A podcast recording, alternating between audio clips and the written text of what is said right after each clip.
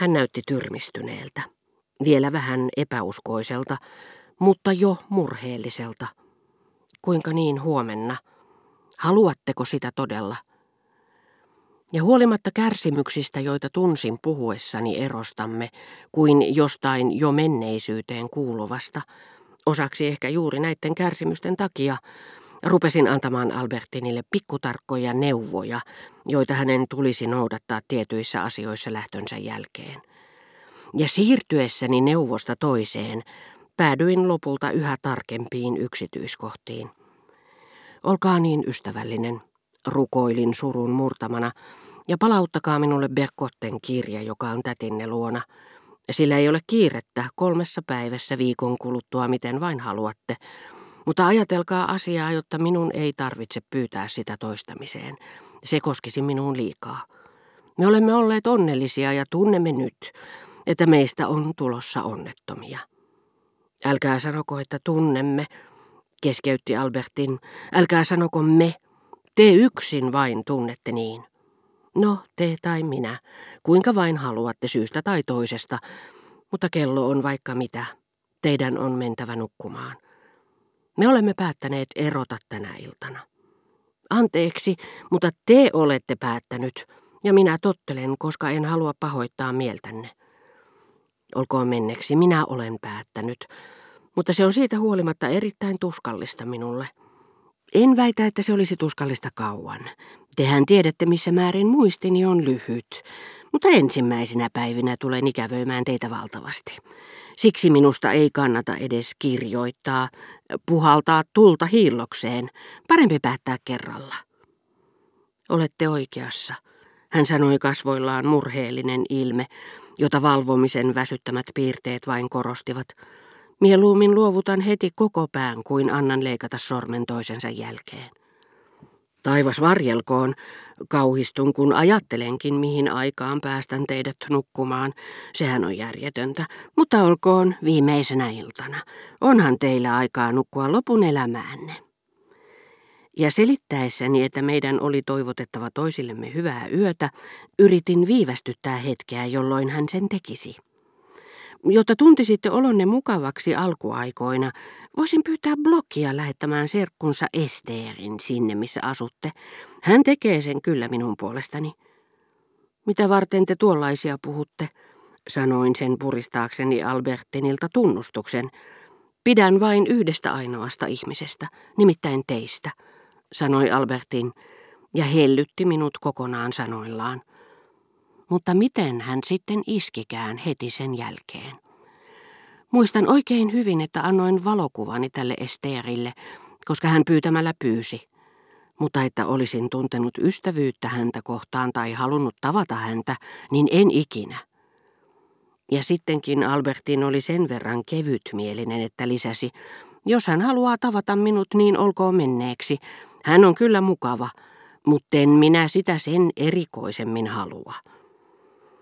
Siis silloin, kun olin puhunut hänelle Esterin valokuvasta, jonka Blok oli lähettänyt, ja jota en vielä ollut edes saanut, kun siitä Albertinille puhuin, ystävättäreni oli luullut, että Blok oli näyttänyt minulle hänen oman valokuvansa, jonka hän oli Esterille antanut. Koskaan en pahimmissa kuvitelmissanikaan ollut olettanut, että Albertinilla ja Esterillä olisi voinut olla niin läheiset välit. Albertin ei ollut osannut vastata mitään, kun siitä valokuvasta puhuin, ja nyt kun hän kuvitteli minun olevan asiasta perillä, hän katsoi ovelammaksi tunnustaa. Olin aivan lamassa. Albertin, pyydän teiltä kuin suosion osoitusta, ette te ikinä yritä tavata minua enää. Jos me joskus, niin hän voi käydä, yhden, kahden, kolmen vuoden kuluttua satumme olemaan samassa kaupungissa, niin välttäkää minua. Ja kun näin, ettei hän vastannut pyyntööni. Rakas Albertin, älkää koskaan enää yrittäkö tavata minua tässä elämässä. Älkää tehkö sitä. Se koskisi minuun liian kovasti. Sillä minulla oli todella tunteita teitä kohtaan. Tiedän kyllä, että kun taannoin kerroin haluavani tavata uudelleen ystävättären, josta olimme puhuneet Balbekissa, te luulitte, että hänen ja minun välilläni kaikki oli kuin ennenkin, mutta ei. Voin vannoa, että minusta se oli täysin yhdentekevää. Te uskotte, että olen jo kauan sitten päättänyt jättää teidät, että hellyyteni on ollut pelkkää teeskentelyä. Voi ei, hulluhan te olette, en minä sellaisia luule, hän sanoi suruissaan. Olette oikeassa, ei sellaisia pidäkään luulla. Minä rakastin teitä todella. Ehken sentään rakkaudella, mutta suurella, hyvin suurella ystävyydellä, enemmän kuin uskottekaan. Mutta uskonhan minä. Ja jos te kuvittelette, että minä, että minä en rakasta teitä. Tämä ero koskee minuun kovasti. Ja minuun sata kertaa enemmän, vastasi Albertine. Ja tunsin, olin tuntenut jo jonkin aikaa, etten voinut enää pidätellä silmiini kihoavia kyyneleitä. Eivätkä nämä kyyneleet alkuunkaan johtuneet samantapaisesta surusta, joita muinoin tunsin sanoessani Gilbertelle, on parempi, ettemme enää tapaa. Elämä erottaa meidät. Totta kyllä, kirjoittaessani tästä Gilbertelle ajattelin, että sitten kun en enää rakastaisi häntä vaan jotakuta toista, rakkauteni ylenpalttisuus kutistaisi tunnetta, jonka ehkä olisin voinut herättää. Ikään kuin kahdella ihmisellä olisi käytettävissään vain tietty määrä rakkautta. Sillä seurauksella, että toisen haluama liika auttamattomasti riistettäisiin vastapelurilta, niin että myös tästä toisesta, kuten Gilbertestä, olisin tuomittu eroamaan. Mutta tilanne oli hyvin erilainen monestakin syystä, ja niistä ensimmäinen, joka vuorostaan oli aiheuttanut toiset, oli tuo tahdonpuute, jota isoäitini ja äitini niin kovasti olivat Combreessa kauhistelleet, antaakseen sitten...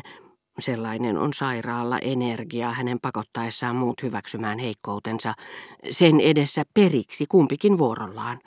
Tämä tahdon puute oli nimittäin pahentunut kiihtyvällä nopeudella.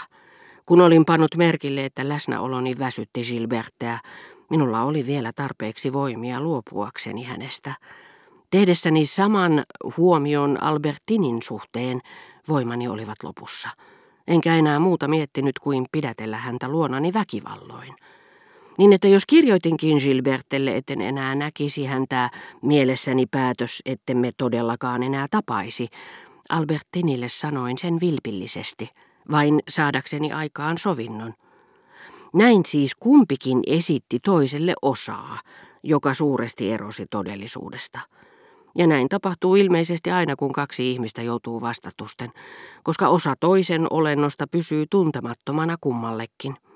Eivätkä he edes ymmärrä kaikkea, mitä toisesta tietävät.